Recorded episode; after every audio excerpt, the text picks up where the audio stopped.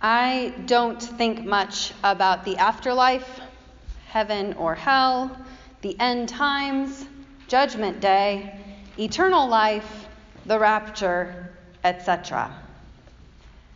I used to. that used to be big for me, huge, the hugest, nothing huger.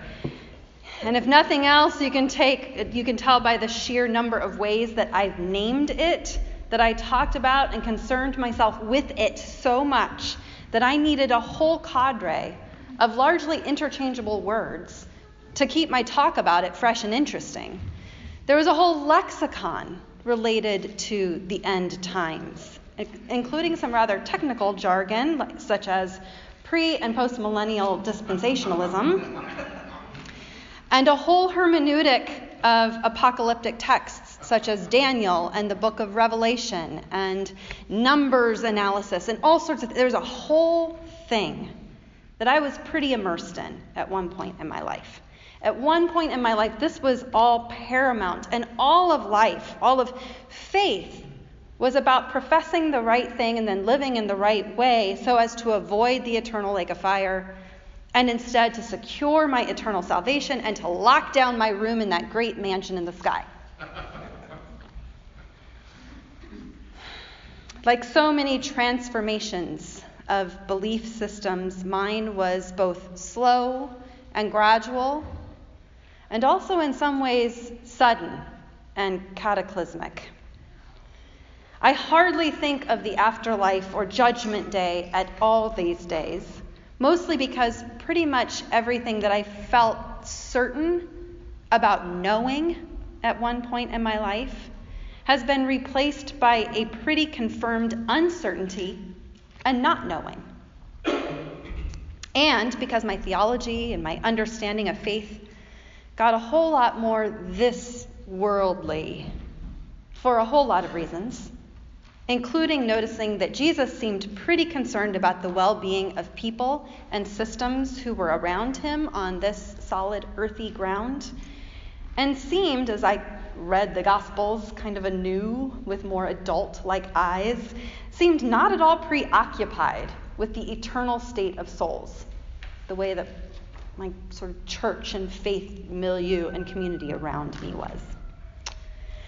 And I recall today's passage that we just heard from Matthew 25 being pretty crucial for me at a significant point on that journey of faith and as my theology and my understanding of God and sense of what the heart of a, faith, heart of a life of faith was and how that shifted for me, I recall saying, the only time Jesus ever tells us what we will be judged for come judgment day is how we treat the least, the last, and the lost. He doesn't mention professions of faith, saying the right words, believing the right things. No, he seems to indicate that we'll be judged on how we treated people here and now, responding to basic and profound human needs. I recall saying that a lot in that time of transition. And I've pretty much never stopped loving this text. I still love it to this day. Despite the everlasting fire and eternal punishment that is even here, and in these parables for Lent from Matthew, we are getting no break no break from the weeping of gnashing of teeth and the eternal fire. And since I'm off on a little tangent, how about another? Goats get a really bad rap in this story. And I just like to do a shout out for, if nothing else, the really delicious cheese that their milk produces. Anybody else, chèvre? Mm-hmm. Hashtag not all goats.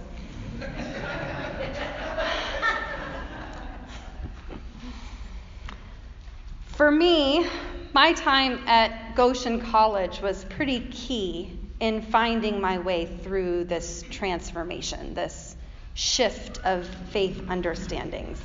And I had at Goshen, for other people, it's other places, but I had there good community for whom, um, with whom, to think and feel and wonder and pray and study my way into new understandings.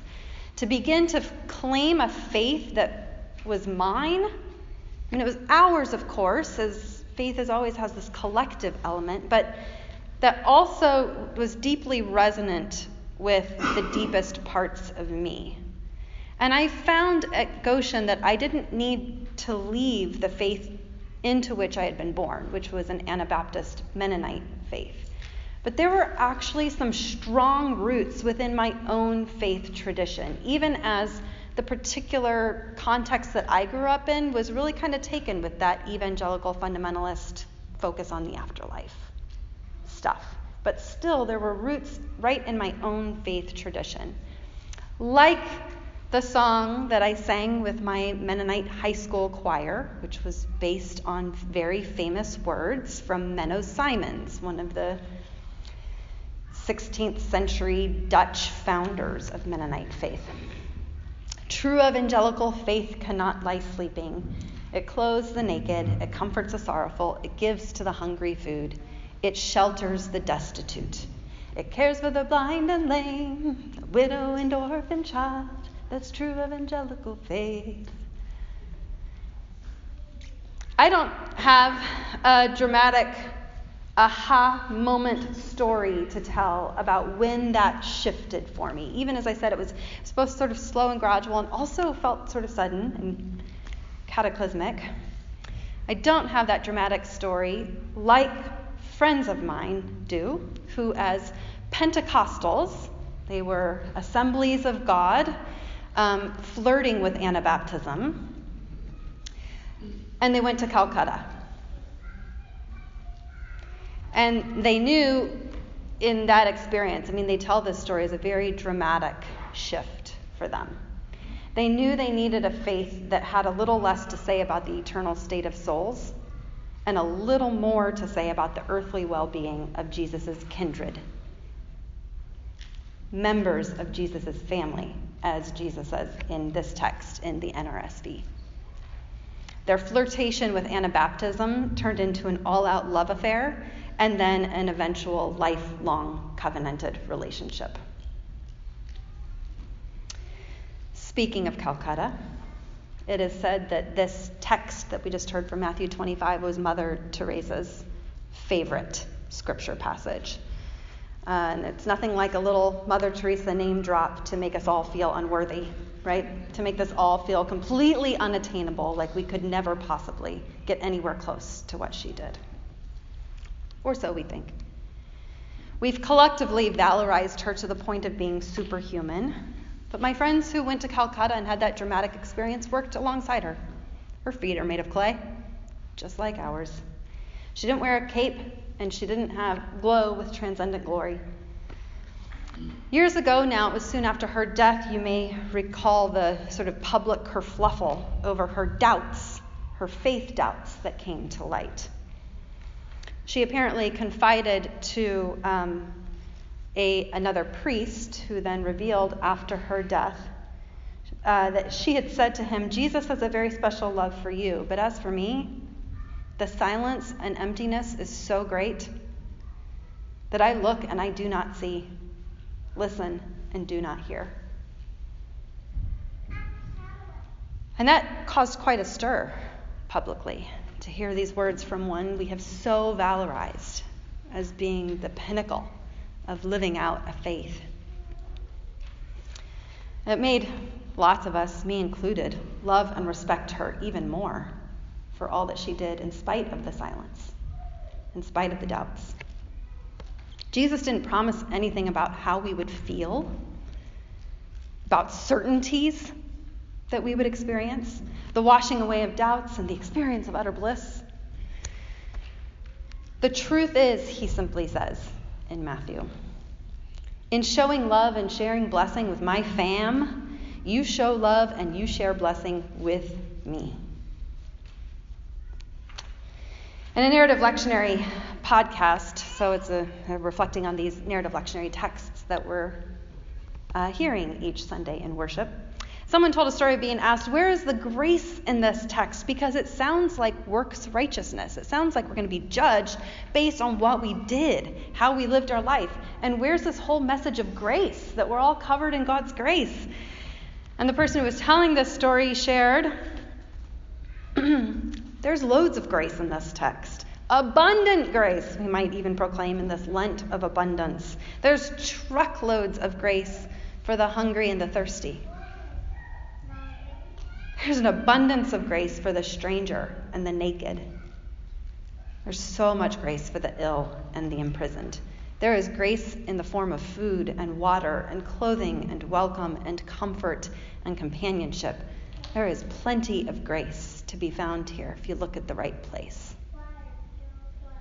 In truth, the truth is, Jesus says, twice he says it. The truth is, those most in need of grace are my kindred. They are members of my family. The truth is, Jesus says, in being family to one another, you are in truth family with me.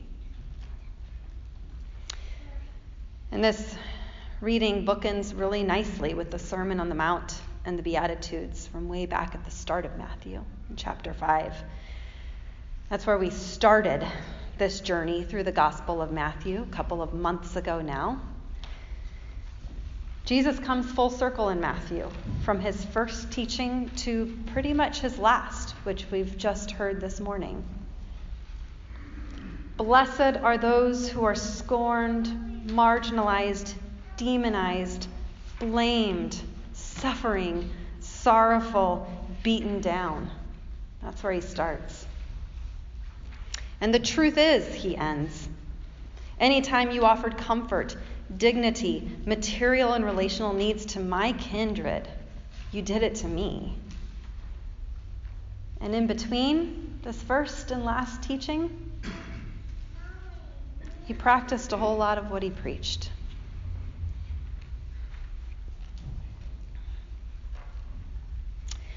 So today, today I hope to follow Jesus on the earthy path of blessing and grace for the whole lot of us that comes in being family and in being kindred to one another. May it be so.